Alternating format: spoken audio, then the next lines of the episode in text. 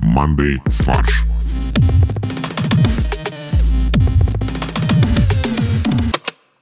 Всем привет! Это подкаст «Мандай фарш». Мы собираемся раз в две недели, чтобы обсудить самые последние новости, пошутить и покаламбурить. С вами в студии Кальциевый Костя, Марганцевый Максим, Привет. Бериловый Боря Привет. и Оловянный Олег, который оказался нестойким и упал со стоечки и разбился. Поэтому в этом выпуске его не будет, но он обещал присоединиться в следующие выпуске. А обещал он в Мандай чате. Поэтому э, у нас есть ссылочка в описании. Присоединяйтесь к нашему чатику, разговаривайте с ведущими, обсуждайте новости, ну и вообще всякую всячину. Я не знаю, слышно, нет, у меня моют улицу, прям жесть. Вот это он все. Подожди, они языком моют? Да, зомби моют. Блин, прикольно, кстати. У меня окно открыто, потому что очень жарко, батареи до сих пор не выключили. В Москве 20 градусов, батареи работают хорошо. То есть в квартире 40. В квартире э, 40 э, градусов алкогольное содержание. О, неплохо, отлично. Это э, затравочка к сегодняшним новостям. У нас сегодня будет новость про алкоголь. Вы поняли отсылку оловянный нестойкий Олег? Солдатик. Да, хорошо. Вообще, я хочу отметить, что те слушатели, которые сильно переживали о судьбе Олега, не пришли в Манды чат и спросили у него, как дела, Олег, когда ты вернешься? И Олег им все пообещал. Поэтому, если вы также страдаете по тому, где же Олег, и не знаете, когда же он вернется, приходите в Манды чат, и там найдете ответы на все свои вопросы. Если вы страдаете от гипоаллергии, Так наоборот, гипоаллергия это когда у тебя. А, или наоборот. мало Олега. А, мало Олега. Олегоминоз. Подожди, Аля Говенос, как будто это девочка по фамилии Алина с очень странной фамилией. Но об этом в следующих сериях. Так, ну что, надеемся, что вы хорошо учитесь, потому что у нас сейчас на дворе апрель, а выйдем мы в мае. Подожди секундочку.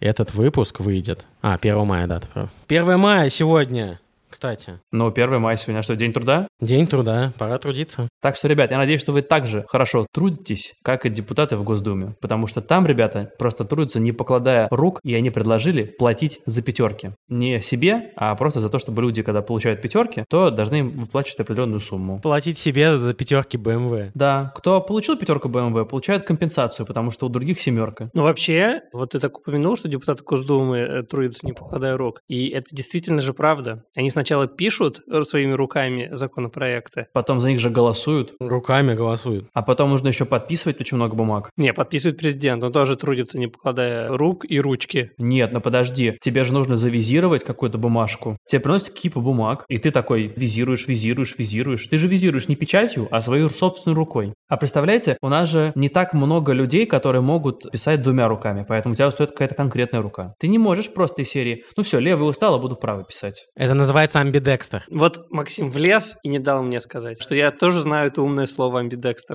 И теперь все думают, что я не такой умный. Подожди, это российский сериал, да, который мы сделали по мотивам Декстера? Да? Амбидекстер. Тамбидекстер. Обидекстер, обида. Нет, тогда уже должен быть Тамби Декстер. Потому что там будет играть Тамби Я так из сказал. э, Лен... А, да, так и сказал, прости, я слово буква Т у тебя плохая, просто поработай над ней. А, не слышно ничего, что ты делаешь. Т-т-т-т-т. Так слышно? Вот так лучше. Заплевал микрофон даже. Да, ну так что, Максим, расскажи, что это за... Итак, депутат Госдумы от фракции «Новые люди» Анна Скрозникова предложила премьер-министру Михаилу Мишустину перечислять деньги на пушкинскую карту школьникам за отличную успеваемость. Причем именно лично Михаил Мишустин как бы каждый раз скидывает бабло. Да, вам деньги, да, от получателя Михаил Владимирович М. Неплохо. По итогам четверти э, или триместра смотрят итоговые оценки в- через электронный журнал, и если там есть пятерка, то вот пропорционально количеству пятерок, видимо. Как это пропорционально? Типа 5 пятерок, значит, как бы 2 500. Ой, 25. Пять пятерок — это комбо, это уже как бы еще 50% сверху. Воу. А четверка должна уменьшать как бы сумму? Тройка там, двойка. Там еще важно, там геймификация будет. Если ты получил только по точным наукам, чуть меньше будет сумма. А если у тебя пятерки и в точных, и в естественных науках, то побольше. А, понятно. У меня вопрос только про партию «Новые люди». Скажите, вдохновлялись ли они альбомом «Сплина»? А, да, есть партии по всем песням сплена. Все отлично. Знаменитая партия «Выхода нет». Вот я- Партия депрессивных, вот это. Не, почему-то партия, с которой ты не можешь никак э, депортироваться. А ленивая партия, мы сидели и курили, вот это знаменитое. Там не только партия, я бы сказал, это, в принципе, подход к работе. Ну нет, подход к работе отлично описывает партия «Лучше бы пил и курил». Это другая, да? Конкурирующая. Вам не кажется, что это слишком какое-то привнесение капитализма прямо в школы? Так хорошо же, если это мотивирует, почему нет? Во что ты превращаешь детей, Максим? Подожди, но ведь в жизни так и будет. То есть ты что-то хорошее сделал, у тебя платят деньги за это. Почему бы не подготовить заранее? Если ты выполнил особо сложное задание, особенно хорошо, тебе положено премия. Да нет, выполнил особо сложное задание, ты получаешь по шапке, и тебя спрашивают типа из серии, ну чё, почему так долго? Кость, я не знаю, как у вас в компании, ты свои менеджерские способы тут не рассказывай. Тебе не нужно платить за то, что ты хорошо сделал свою работу, тебе зарплату за это платят. Да. То есть пятерка, да, это же исключительная должна быть оценка, по идее. Нет. Почему исключительное? Ну, пятерка это отлично, в том в слове отлично, отлично от остальных. А. Когда ты выполнил работу хорошо, это хорошо, это 4. Ну подожди, бывает, что ты выполнил э, работу отлично от остальных, но оценивают ее почему-то на 2.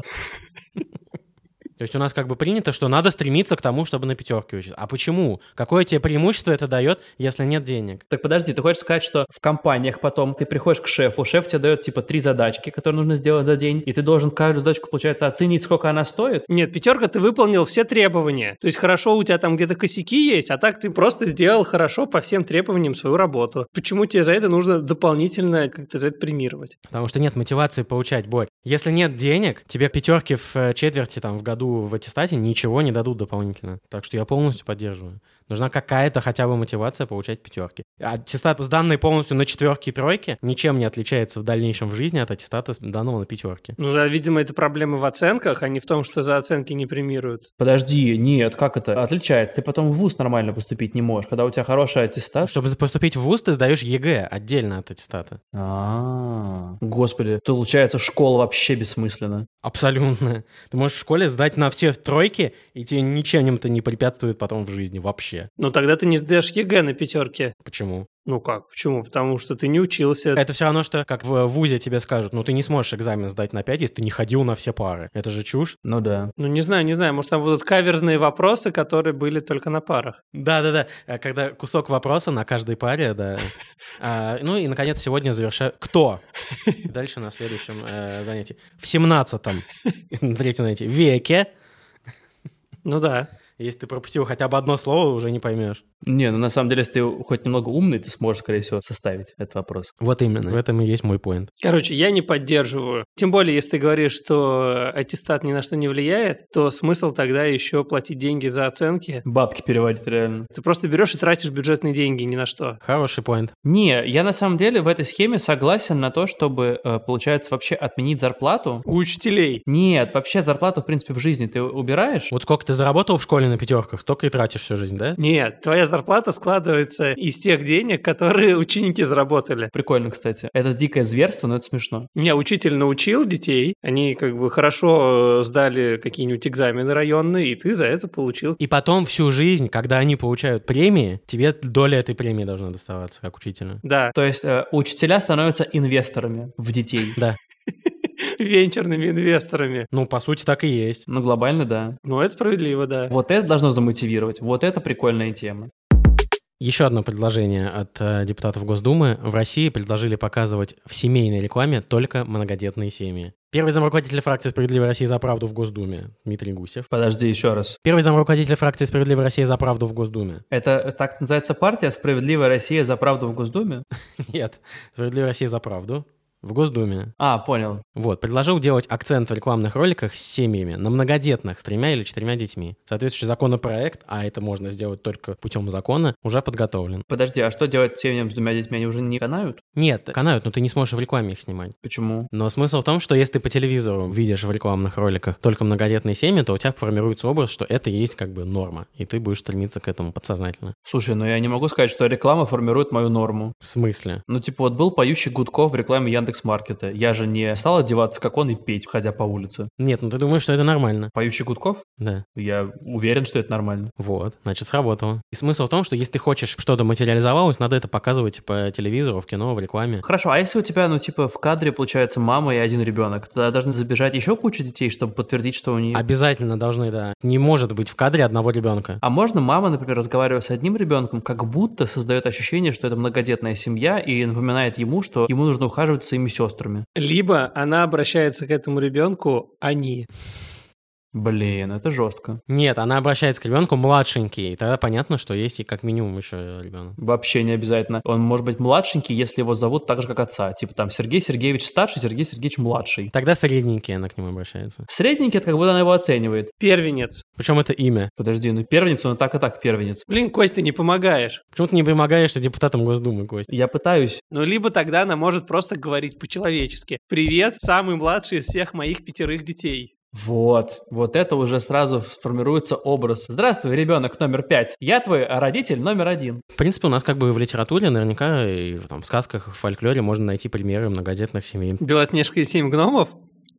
Я хотел сказать о мертвой царевне и семи богатырях, да, но это то же самое. Но Ну, это немного не та многодетная семья, которую хотят видеть наши депутаты. Да. Ну, Подожди, всегда было у царя три сына. Ну да, кстати. Старший умный был детина, средний был не так не сяк, младший, сами знаете. А младший давился в итоге больше всего. Вот именно, кстати, это вот такая тоже социальная лестница у него, социальный лифт. Э, у меня вопрос, знаете, какой возник? Мы, скорее всего, это обсуждали, но я снова задумался. А получается же, что у нас даже в сказках и вообще, в принципе, в культуре, вот литературе, ну, типа, нужно быть дураком. Я тоже об этом думал, задумывался, почему так. Но Ну, решил быть дураком и не думать. Мне кажется, что дурак э, мы не очень правильно интерпретируем. То есть это не в смысле глупый человек, а в смысле такой наивный оптимист вот из этой серии. Ленивый.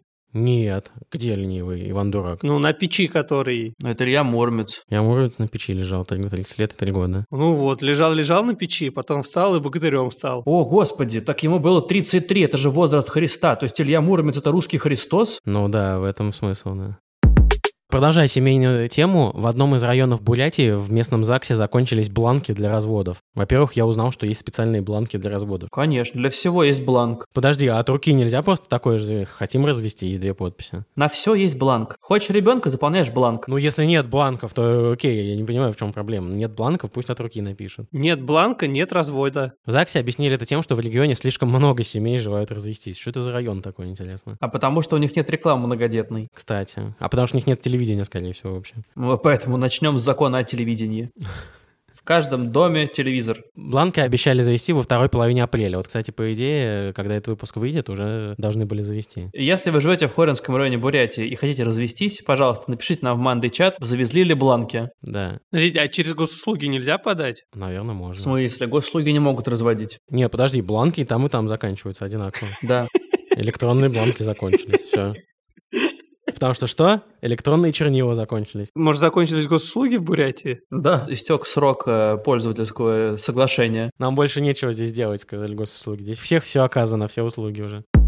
Еще одна депутатская новость, но уже про Петербург. А Вы, может быть, слышали о том, что в этом году не обязательно депутатам разного уровня сдавать отчетность о своих э, доходах и имуществе. И вот э, депутаты Петербургского законодательного собрания сдали очень интересный отчет о доходах и расходах, который похож на ребус, потому что там вместо фамилии, имен и отчеств депутатов просто номера. То есть депутат 27 заработал 106 миллионов рублей, депутат 15 — 16 миллионов и так далее. Я не понимаю, а почему мы боролись с родитель 1, родитель 2, но в итоге опустились до депутат 1, депутат 2, депутат 3 и так далее. Они хотят показать, что они как единое целое, они абсолютно взаимозаменяемы. У них нет э, личности, и они работают как единый орган. Слажено. Дальше интересные достижения в Питере. У депутатов номер 13, 28 и 30 есть бездомные несовершеннолетние дети. Бездомный несовершеннолетний ребенок? Это дети, у которых не зарегистрировано как бы место жительства. Они не живут с депутатом. Мы не знаем. А, Возможно, это дети как бы всех четырех депутатов сразу. ну вот, многодетная семья. Ну, депутатская семья, да, знаменитая.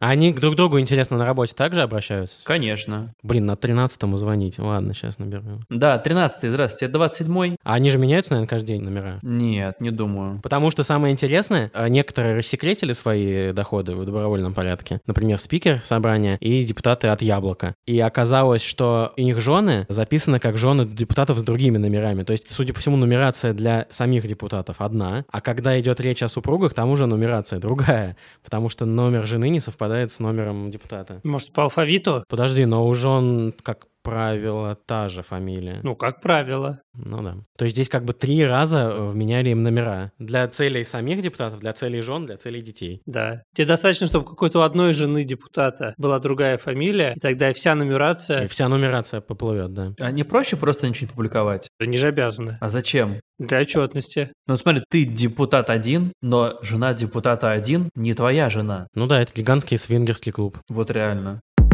Переходим к рубрике «Платиновая ревда» или «Золотая ревда», в общем, как вам нравится. Мы обсуждаем новость, а потом придумываем к ней каламбурные заголовки. Правительство одобрило эксперимент по продаже российского вина на сайте Почты России. Человеческим языком это значит, что вино могут доставлять домой, наконец-то. Российское. Ну, хотя бы какое-то. Подожди, я не понял, действительно ли можно домой доставлять? Или ты должен прийти в почтовое отделение? Там два варианта. Ты можешь сам забрать с паспортом, Да. либо почтальон тебе принесет его. Но он тоже проверит у тебя паспорт. Нет, он попытается запихнуть ее в ящик почтовый.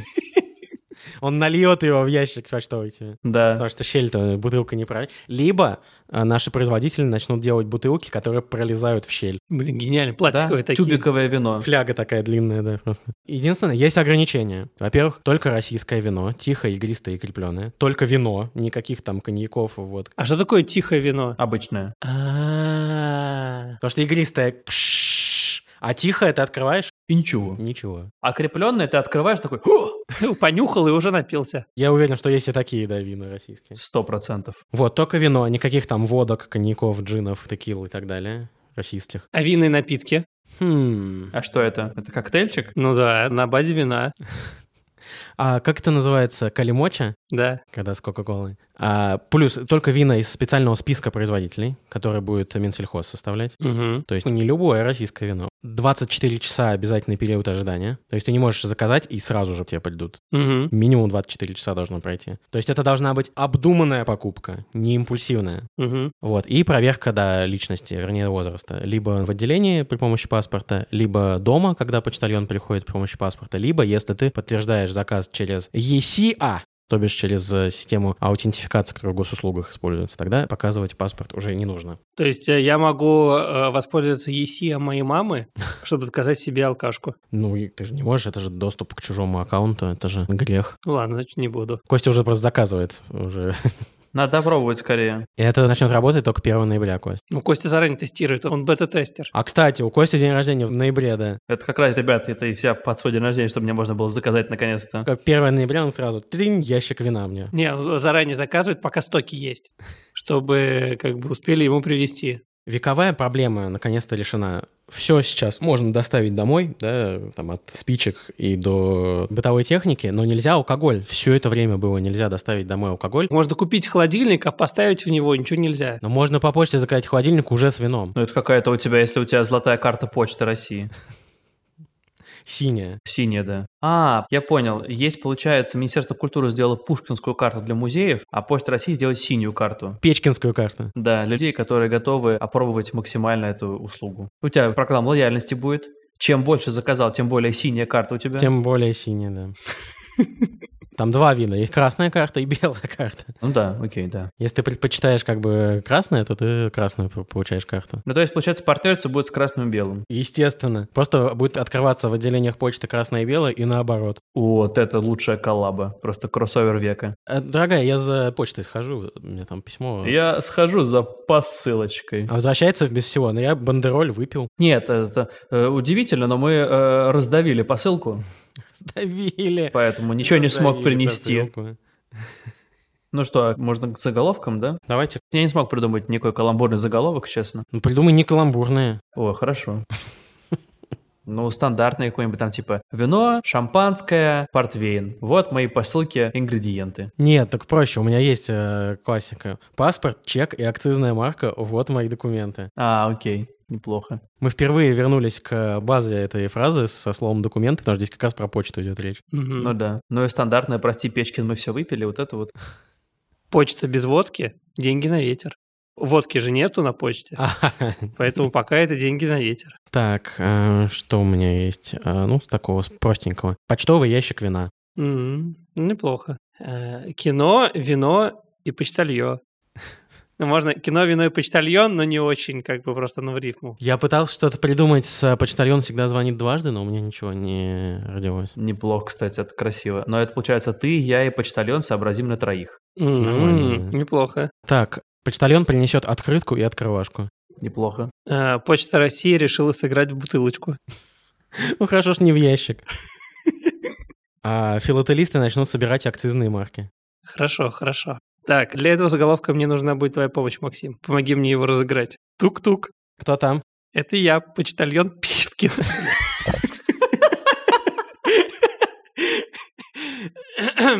Это я, почтальон Пивкин. Посылку вам привез. Давайте заново. Тук-тук. Кто там? Это я, почтальон Пивкин. Принес посылку для вашего мальчика. Так. Виндекс. Ну, нормально. Ну, типа, почтовый индекс. Ну, и ладно. Ну, такое, да. так, есть? У меня все. У меня последний. Постучал почтальон, и мое сердце замерло. А, очень хорошо. Я украл это у Саши Васильева, конечно. Но мы сегодня как бы рекламируем сплин, все, весь, весь выпуск. Но мы хорошо к нему подошли. Да.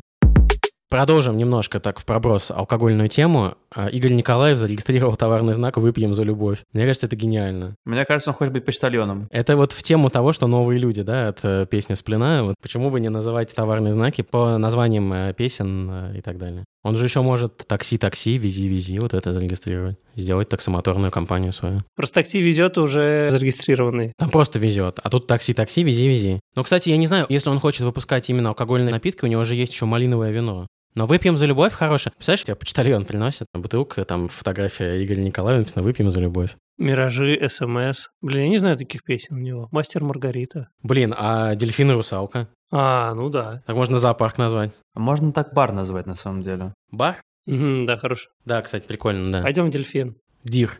Дир. Идем в дир. Надираться. Дернем в дире. Неплохо, кстати.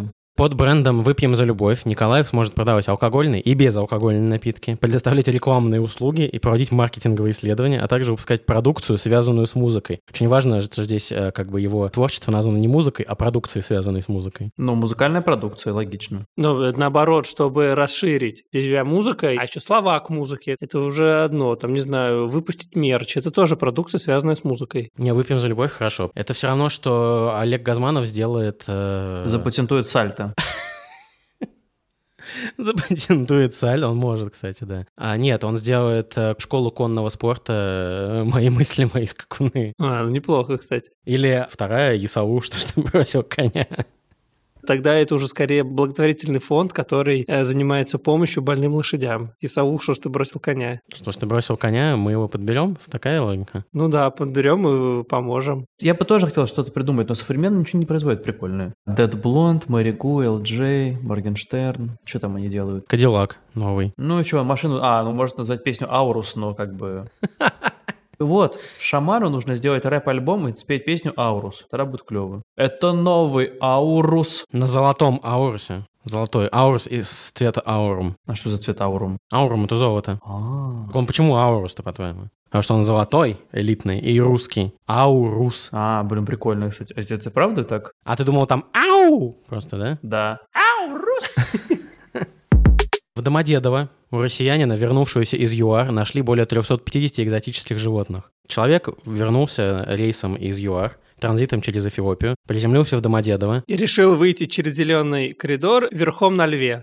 верхом на льве, на льве Ивановича, с которым он вместе путешествовал. Конечно, да. Вот, и его остановили таможенники. Что-то показалось им подозрительным. Возможно, несколько клеток, которые он за собой тащил. Наверное, да. Вереница клеток просто. Или лев, на которого он въехал. Или э, звуки из его чемодана.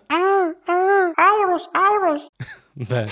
А, Его остановили таможенники и обнаружили у него в чемоданах, в маленьких контейнерах, у нас было 14 карликовых хамелеонов, 5 пантеровых жаб, африканская гладкоголовая мабуя, а также макрицы, гигантские многоножки, расписные улитки, рогатый жук, гриб, марципановые тараканы, псамоды. О, псамот, что это? Хорошо, что ты спросил, потому что у меня есть ответ на этот вопрос.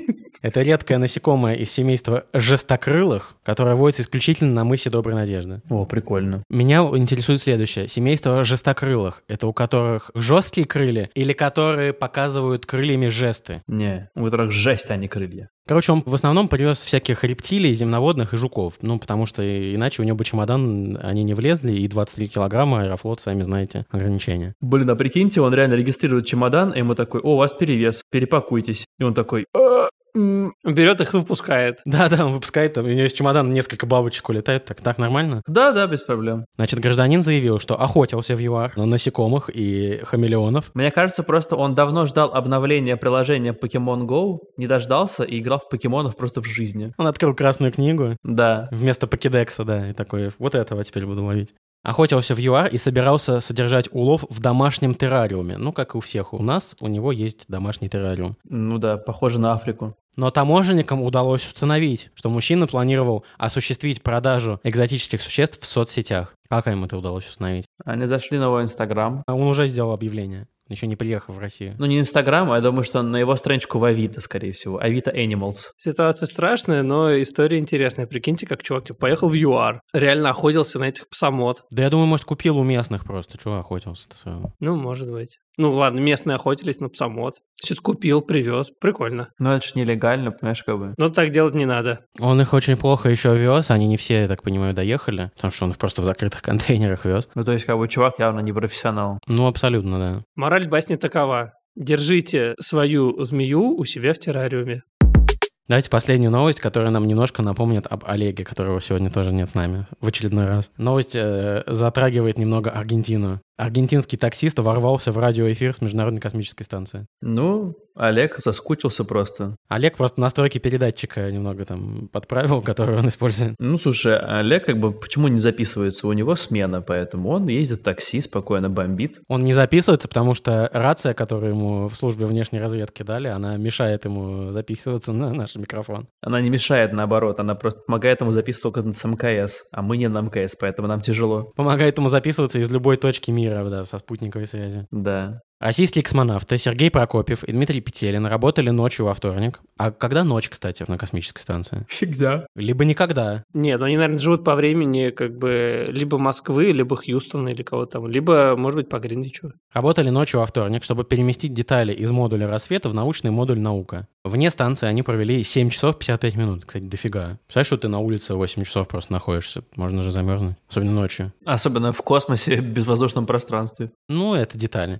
И во время трансляции этих работ, а все, что происходит на МКС, транслируется в свободном доступе там в Ютьюбе, на каналах Роскосмоса и так далее. Зрители внезапно услышали фразу «Ильгоен 150, говоришь?» на испанском языке. В этот момент МКС пролетал над Аргентиной, и, скорее всего, это часть разговора либо водителя такси, либо работника службы доставки со своим диспетчером. И он подтверждает адрес, типа, куда ехать. То есть Иригоин — это адрес. Это улица, да, или проспект. Космонавты на МКС живут по времени UTC, Что это? который Universal, ну, типа, э, Coordinated Time. А, то есть это время, которое на студии Universal. Понял. Вообще, кстати, смешно, что часовой пояс UTC вообще непонятно, как оцифровывается, потому что он должен быть, типа, Universal Time Coordinate, нет? нет, он, типа, либо Coordinated Universal Time, но тогда он CUT. Нет, там э, coordinate — это существительное, то есть это ю- универсальная временная координата. В Википедии написано и Coordinated Universal Time, or UTC. А знаете, о чем я подумал? Что где-то в параллельной вселенной аргентинские космонавты на Международной космической станции пролетают над Россией, и там Ленинский 150, говоришь? За 300 поеду.